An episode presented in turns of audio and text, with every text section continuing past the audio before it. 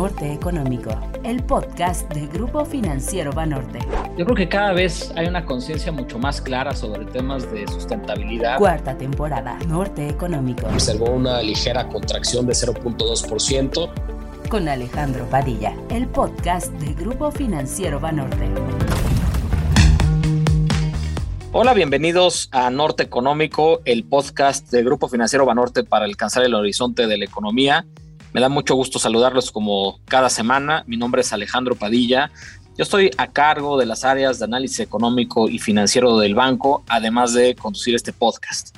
Y en esta ocasión me da mucho gusto poder platicar con Martín Castellano, quien encabeza las áreas de investigación económica de toda Latinoamérica para el Instituto de Finanzas Internacionales, con quien analizaremos temas muy relevantes sobre la región. Martín Castellano es director de investigación económica para América Latina en el Instituto Internacional de Finanzas. Trabajó en varios puestos clave del Banco Central de Argentina entre 1999 y el 2010, el más destacado como gerente senior de investigación económica. Cuenta con decenas de publicaciones en su trayectoria. Es licenciado en Economía por la Pontificia Universidad Católica Argentina. Estudió una maestría en la Universidad de SEMA en Buenos Aires y un posgrado en Políticas Públicas por la Universidad de Chicago.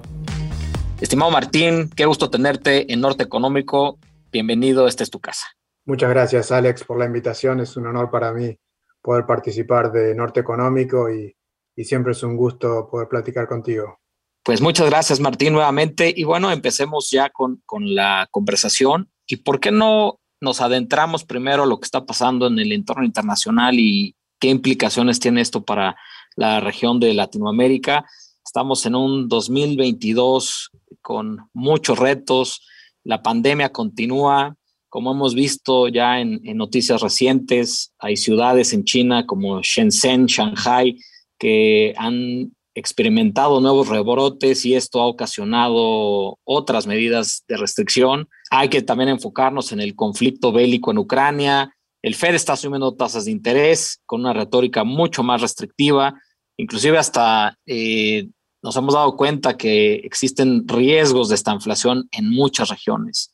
Y bueno, pues tomando en cuenta este panorama que se ve sumamente complejo, estimado Martín, ¿Qué tal si nos compartes tu visión en términos generales de, cómo la coyuntura internacional está afectando a los países de Latinoamérica, por favor? Sí, por supuesto. ¿no? Sin dudas es una, gran idea comenzar por el contexto internacional. La economía mundial está enfrentando una serie de cambios ¿no? de naturaleza estructural, diría yo, a partir de, de, una sucesión de choques de magnitud fenomenal. ¿no? Pensemos que aún no terminamos de recuperarnos de la pandemia, ¿no? Tenemos, como decías, nuevas restricciones este, a la movilidad en, China, por ejemplo, ahora. Eh, el mundo está todavía lidiando con las consecuencias de la crisis de salud y, de estas restricciones a la movilidad que implicaron pérdidas de ingreso y empleo y, por otra parte, un gran impacto inflacionario. ¿no? El ritmo de la recuperación ha sido muy variado entre los países. Por ejemplo, Estados Unidos salió más rápido gracias en gran medida al impulso fiscal y monetario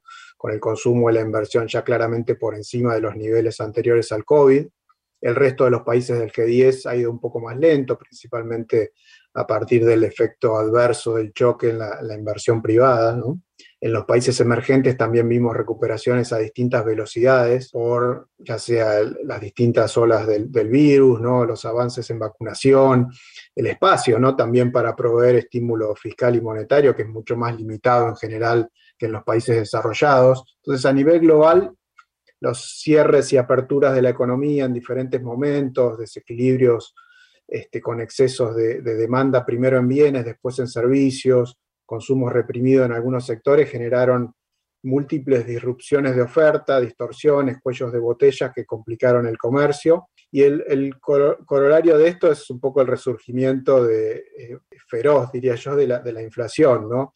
Más allá del, ritmo de la recuperación post-COVID, el alza de precios fue el común denominador entre los países desarrollados y emergentes.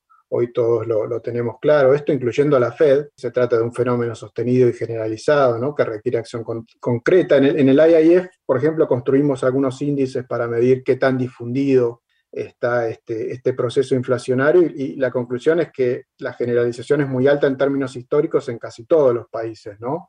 Y en algunos casos se trata de este, economías eh, recalentadas. Y lo mismo se dio en América Latina, ¿no? Recordemos que pasamos casi sin escalas, ¿no? De fuertes presiones deflacionarias en, en el 2020 a una alza sostenida de precios desde el año pasado, rebote en actividad económica, rezagos en la depreciación, este, múltiples disrupciones de oferta, creo que fueron los principales factores. También hubo cambios de precios relativos a partir del comportamiento cambiante eh, debido a la pandemia. Las respuestas de política monetaria fueron muy variadas, pero en general ha sido eh, subas de tasas de interés, los mercados financieros se movieron muy rápido para pricear este, eh, subas de tasas que coincidió también con un endurecimiento de la postura de la Fed, que no tuvo, al menos al comienzo, grandes efectos sobre los rendimientos eh, a largo plazo. Ya nos estamos acostumbrando un poco a este escenario, los mercados estaban descontando este, la normalización de la política monetaria en Estados Unidos.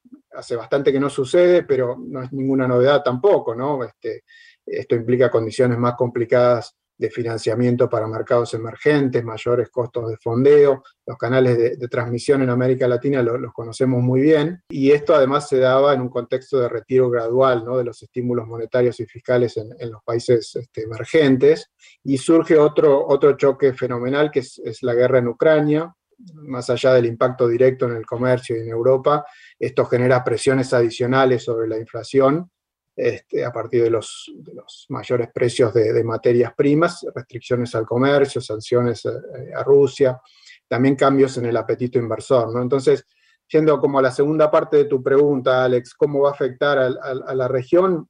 La, exposición directa comercial y de inversión de América Latina a los países involucrados ¿no? en el conflicto es bastante limitada, pero sus economías este, podrían verse significativamente afectadas. Algunos países están mejor posicionados que otros. Este, el efecto más inmediato del conflicto hasta ahora ha sido un aumento en los precios internacionales de las, materias primas, alimentos, energía, desde precios ya, altos, pero también eh, eh, la guerra puede afectar el crecimiento global, frenando la demanda externa, particularmente de Europa, que va a ser la región más, afectada. Los canales por los cuales América Latina puede haberse afectado son varios. ¿no? Este, bueno, lo que dijimos del aumento de los precios de los productos primarios, que por un lado genera una ganancia inesperada de divisas para varios países de la región, esto respalda la actividad y, lo que estamos viendo en monedas, ¿no? respalda también las, monedas eh, en la región. Eh, el shock positivo en términos de intercambio puede impulsar las exportaciones, ¿no? Muchos países, Latinoamérica es más dependiente que el resto de los países de, del mundo este, eh, en el arco emergente eh, de, exportaciones de, materias primas.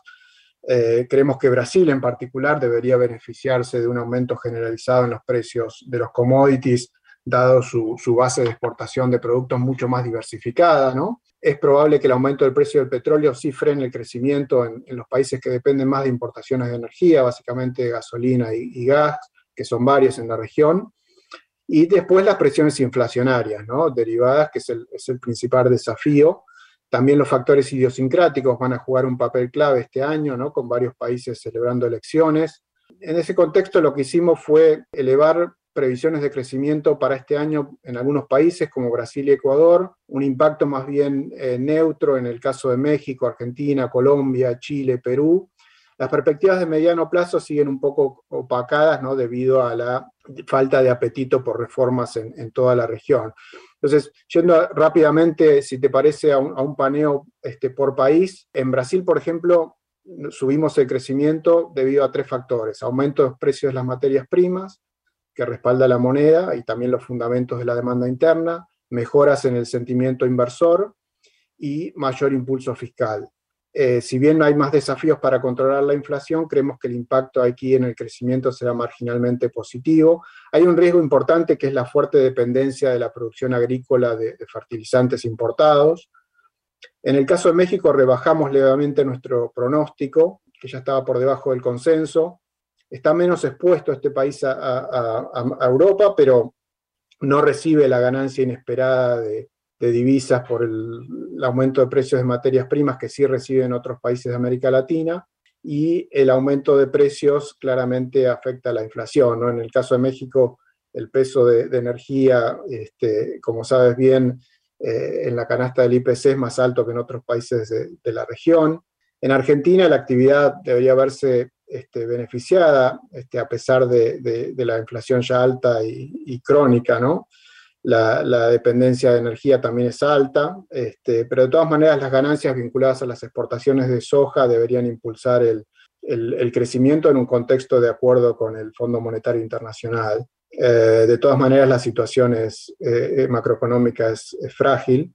El impacto en las economías andinas es más bien mixto. Altos precios de materias primas fortalecen el crecimiento eh, del PIB en, Colombia, por ejemplo, pero allí tenemos desequilibrio de una elección presidencial eh, incierta. ¿no? En Chile, el precio del cobre este, y también un buen arrastre estadístico del año pasado deberían sostener el crecimiento, aunque la consolidación fiscal eh, va a afectarlo.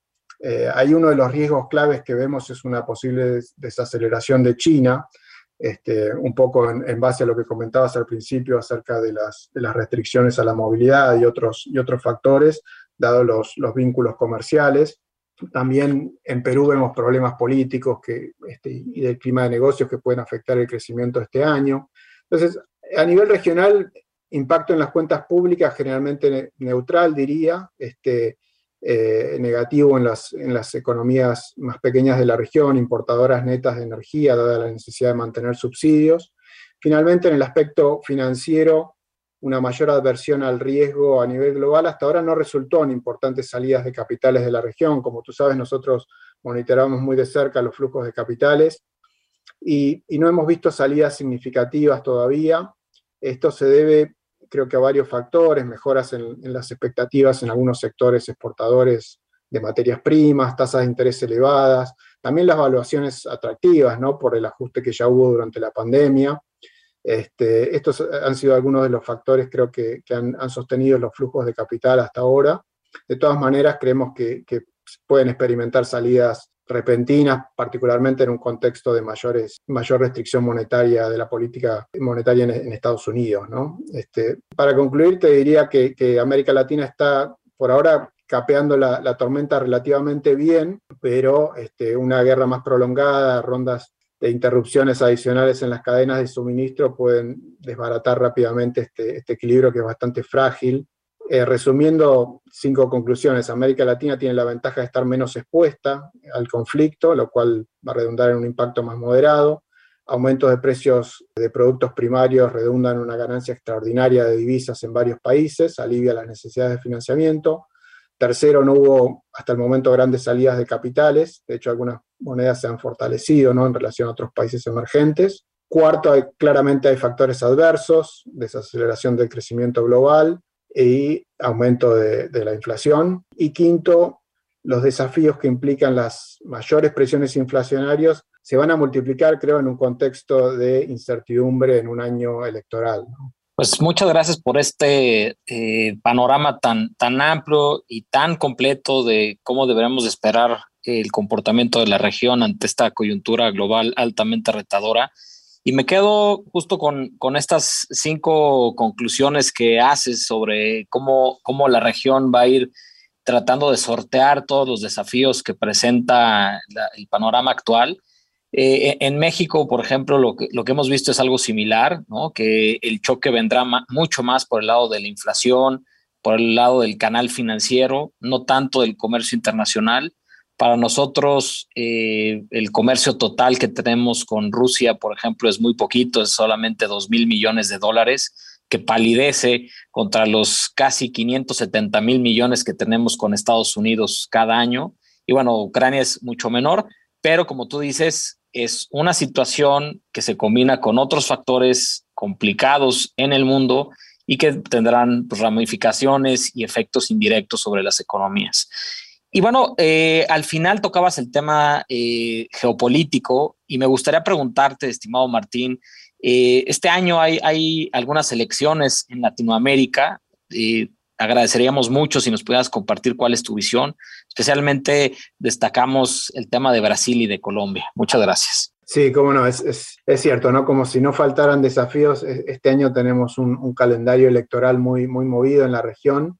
Además, a, las elecciones en los países que, que, tú mencionas, ¿no? Brasil, Colombia, creo que se suman también nuevas este, eh, administraciones, ¿no? Que asumen, en el caso de Chile o Honduras, que también van a generar cambios importantes en, en el manejo de la política económica por otro lado, también tenemos a nivel legislativo ¿no? cambios constitucionales. En Chile, discusiones este, legislativas muy importantes en, el mismo México y, en Argentina. Eh, creo que, este, este, año puede ser bastante definitorio para América Latina ¿no? este, en cuanto a la parte política.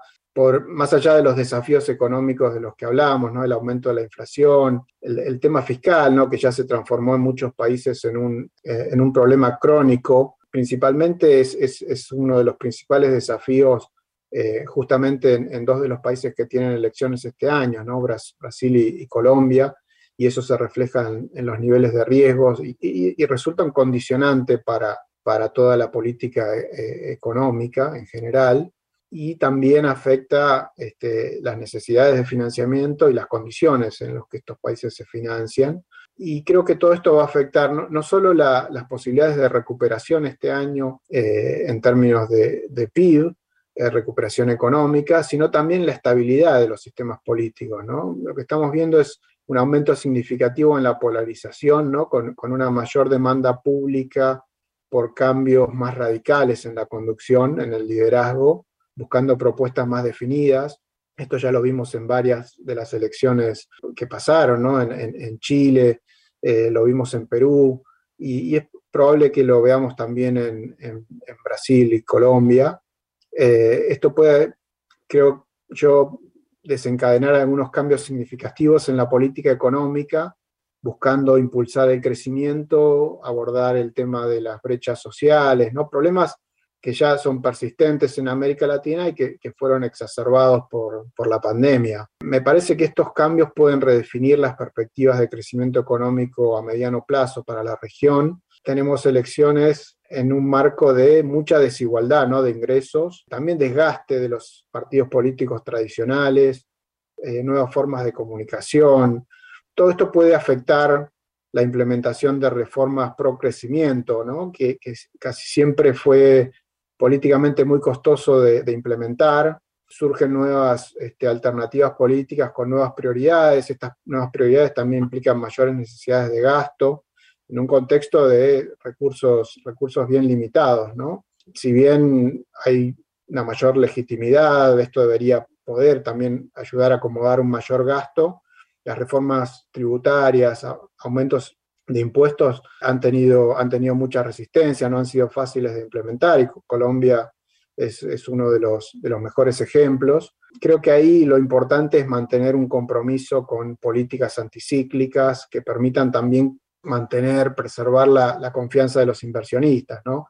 Y esto es algo que, creo que eh, más allá de las, de las alternativas, las propuestas políticas, este, creo que, está en, la cabeza de los, de los, políticos en América Latina.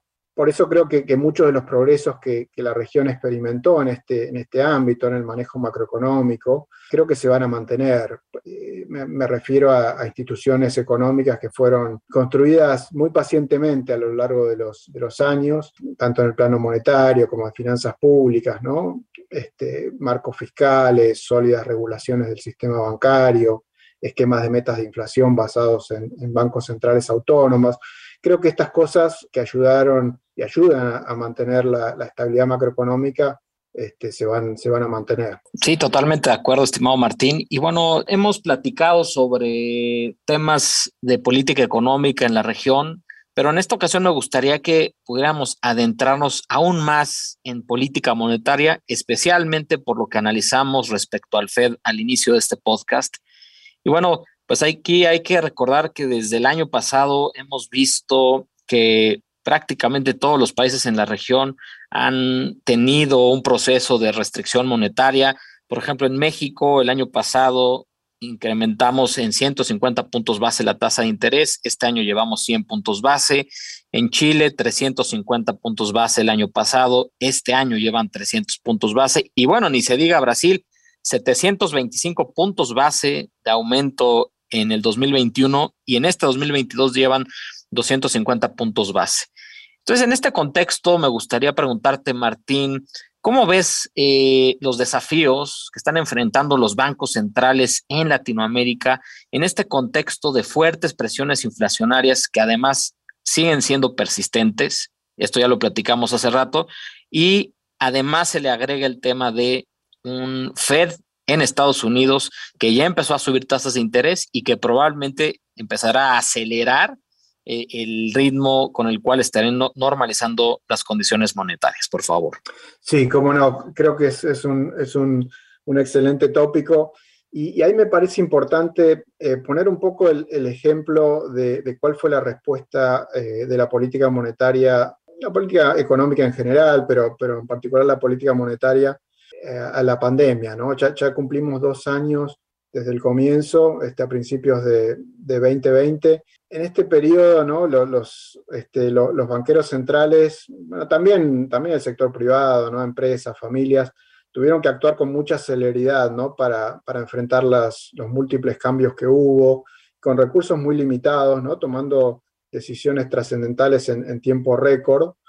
Este, la América Latina fue una de las regiones más, más golpeadas porque ya venía con debilidades estructurales, coyunturales. Eh, mi, evaluación es que en líneas generales hubo una respuesta rápida, ¿no? decidida, que facilitó la salida de la crisis. Este, obviamente queda un, largo camino por, por recorrer, pero creo que se aprovecharon en un episodio crítico para utilizar instrumentos que los bancos centrales habían este, diseñado, desarrollado y perfeccionado a lo largo de, múltiples crisis en América Latina en el pasado y que, que fueron permitiendo este, un aprendizaje. ¿no? Este, y estas herramientas le permitieron a los países estar mejor preparados ¿no? para, para enfrentarlo, si bien obviamente la pandemia también está dejando evidencia de, las numerosas limitaciones y, debilidades que aún existen.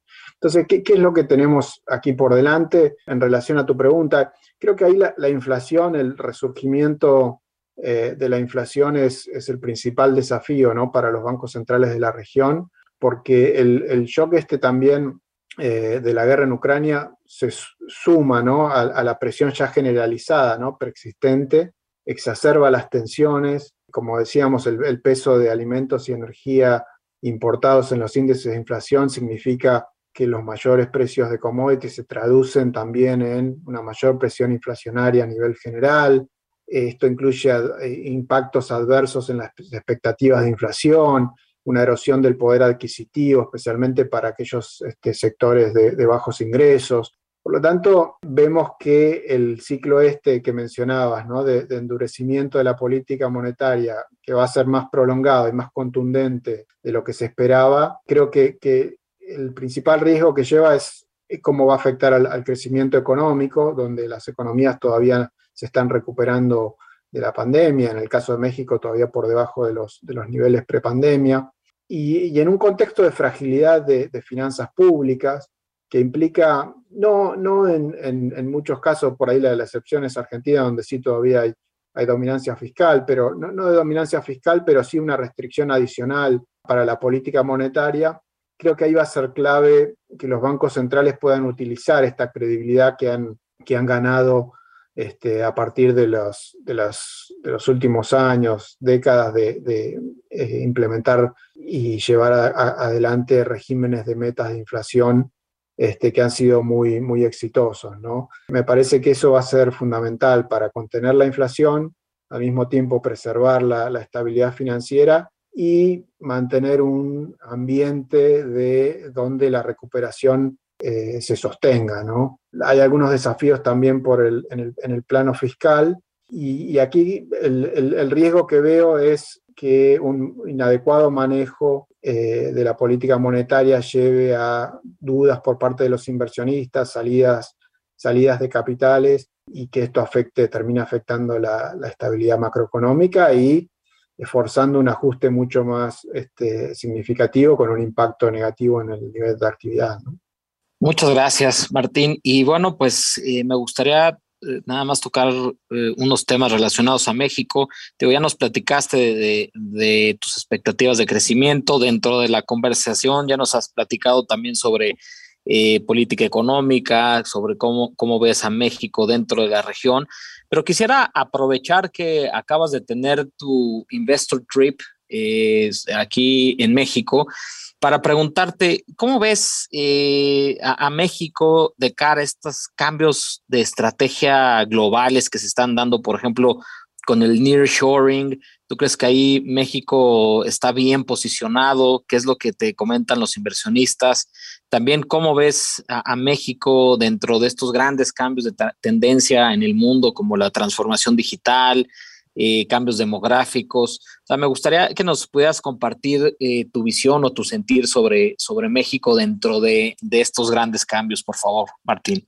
Sí, por supuesto, como no. Con México no, bueno, y como comentabas, no tuvimos la oportunidad de, reunirnos virtualmente con, muchos de los principales analistas locales este, eh, esta semana. Yo, ahí lo que veo es que el, escenario para México resulta bastante previsible, ¿no? Comparado a otras economías de la región vemos muchas, muchas oportunidades, particularmente en el mediano plazo. ¿no?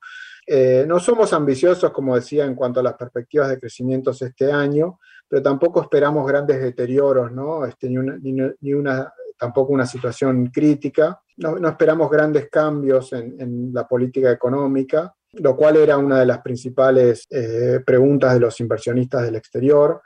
Creo que mantener la estabilidad macroeconómica este, a partir de una política muy austera, ¿no? tanto en el plano fiscal como en el plano monetario, ha sido claramente la, prioridad en México en estos últimos años. Si bien esto tuvo algunos costos, también permitió este, eh, evitar un deterioro en la, calificación crediticia, por ejemplo. Creo que el punto de partida es, muy bueno, este, una situación macroeconómica sólida, ¿no? Creo que es un, activo que, que, tiene México en relación a otros, otros países de la región. Me refiero a finanzas públicas equilibradas, un banco central independiente focalizado en, controlar la inflación, altos niveles de reservas.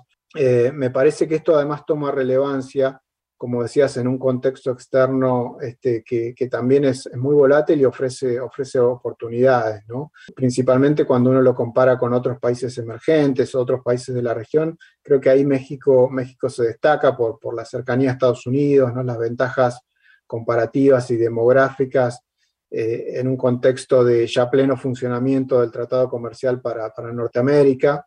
Creo que esto lo coloca en una situación de, competitividad y brinda, brinda algunas oportunidades. Y esto también es relevante en un contexto del conflicto bélico ¿no? en Europa. Creo que ahí la atracción de, Estados Unidos es muy importante y en un contexto también donde podemos ver desaceleración en, en China. ¿no? Entonces, también oportunidades para México por ese lado, aunque si bien implica desafíos para otros países eh, de la región. Eh, creo que ahí el panorama global también ofrece algunas oportunidades de integración comercial, ¿no? este, eh, incluso también financiera a nivel intrarregional. Este, ahí, ahí tenemos bueno, distintos bloques que, que, todavía no terminan, la Alianza del Pacífico, el, Mercosur, todavía no terminan de trabajar en forma asociada y converger. Creo que ahí hay muchas, muchas oportunidades de, colaboración y, de eh, progreso que pueden redundar en, mayor crecimiento, que hay un, hay un, largo camino por recorrer ahí, pero hay, hay, mucho potencial también. Creo que también un desafío ¿no? para, para México y para otros países de la región es también generar condiciones para este, aumentar la, la, productividad, la inversión privada. El riesgo siempre es caer en un escenario de estancamiento eh, eh, secular, ¿no? que es un poco lo que, lo que teníamos pre-pandemia, pero de todas maneras creo que, todo esto junto a reposicionamientos geopolíticos, ¿no? cambios estructurales en los patrones de comercio, relocalización, ¿no? Este, a partir de la pandemia también pueden este, resultar en oportunidades que, traccionen el crecimiento en, México y en varios países de, la región, eh, lo cual nos deja este, cierto optimismo ¿no? para, el, mediano plazo. Estimado Martín, la verdad es que he disfrutado mucho de, del análisis de la región y si te parece bien, eh, vamos a pasar ya a la última parte de este podcast que se enfoca en las recomendaciones. La recomendación. Vinos, libros, películas y más de los actores económicos. Y en esta ocasión me gustaría preguntarte sobre una recomendación, ya sea de un libro, de un vino, ¿no? Y sobre todo aprovechando que, eres argentino y que conoces muy buenos eh, vinos argentinos o de cualquier otra cosa que tú desees. Está bien, como argentino, Alex, no, quiero dejar de recomendar un buen vino. La próxima voy con el libro, pero ahí hay varios, pero bueno, me inclinaría por el, Catena Malbec 2019 eh, de Mendoza. bueno, como, como seguramente sabes, eh, bueno, Catena es la, bodega más conocida en Argentina, ¿no? A nivel mundial, ya casi se, convirtió en un, referente del país. Es además una de las más antiguas este, del, país y, y, todos sus vinos son, son excelentes. Y, este Malbec que, digo eh, de 2019 es, eh, es, uno de etiqueta blanca que es, muy, muy suave, agradable y, además tiene una buena relación de precio-calidad, creo. La familia dueña de, la bodega es una de las fundadoras de, la Universidad del SEMA, que es, es, donde estudié economía, así que también por eso le tengo un, aprecio, un aprecio especial. Ah, buenísimo, excelente recomendación. Muchas gracias, Martín. Y bueno, pues ya, ya nos estaremos viendo este, en alguna de, las reuniones que, organizan en, Washington. Y también, pues, eh, nos estaremos encontrando en la Copa Mundial, porque México y Argentina están en el mismo grupo. grupo ah, exacto, sí, sí, sí. Ya no, es la primera vez que, sucede. Veremos cómo, este, cómo, cómo sigue la historia. Bueno, ojalá que los dos, eh, que los dos países puedan pasar a la siguiente ronda. Oye, Martín, pues muchísimas gracias. La verdad es que fue una conversación muy interesante. Siempre disfruto mucho que, podamos platicar y analizar los temas de, México, de la región, de todo el mundo. Espero que, que, esta no sea la única ocasión que nos acompañes. Muchas gracias y te mando un fuerte abrazo, estimado Martín. Un abrazo, muchísimas gracias. Norte Económico, el podcast de Banorte. Síganos en redes sociales, Twitter, arroba gfbanorte-mx y arroba análisis-fundam y Facebook como Grupo Financiero Banorte. Bueno, amigos y amigas de Norte Económico, este ha sido un episodio muy interesante en donde hemos podido analizar el panorama que está enfrentando Latinoamérica en un contexto global sumamente complicado lo hicimos con Martín Castellano, quien tiene una amplia experiencia en el sector. Él encabeza las áreas de investigación económica para Latinoamérica en el IIF. Y bueno, los comentarios de Martín siempre son muy interesantes y espero que hayan sido de gran interés para todos ustedes. Con esto nos despedimos, nos escuchamos la próxima semana con una entrega más de Norte Económico.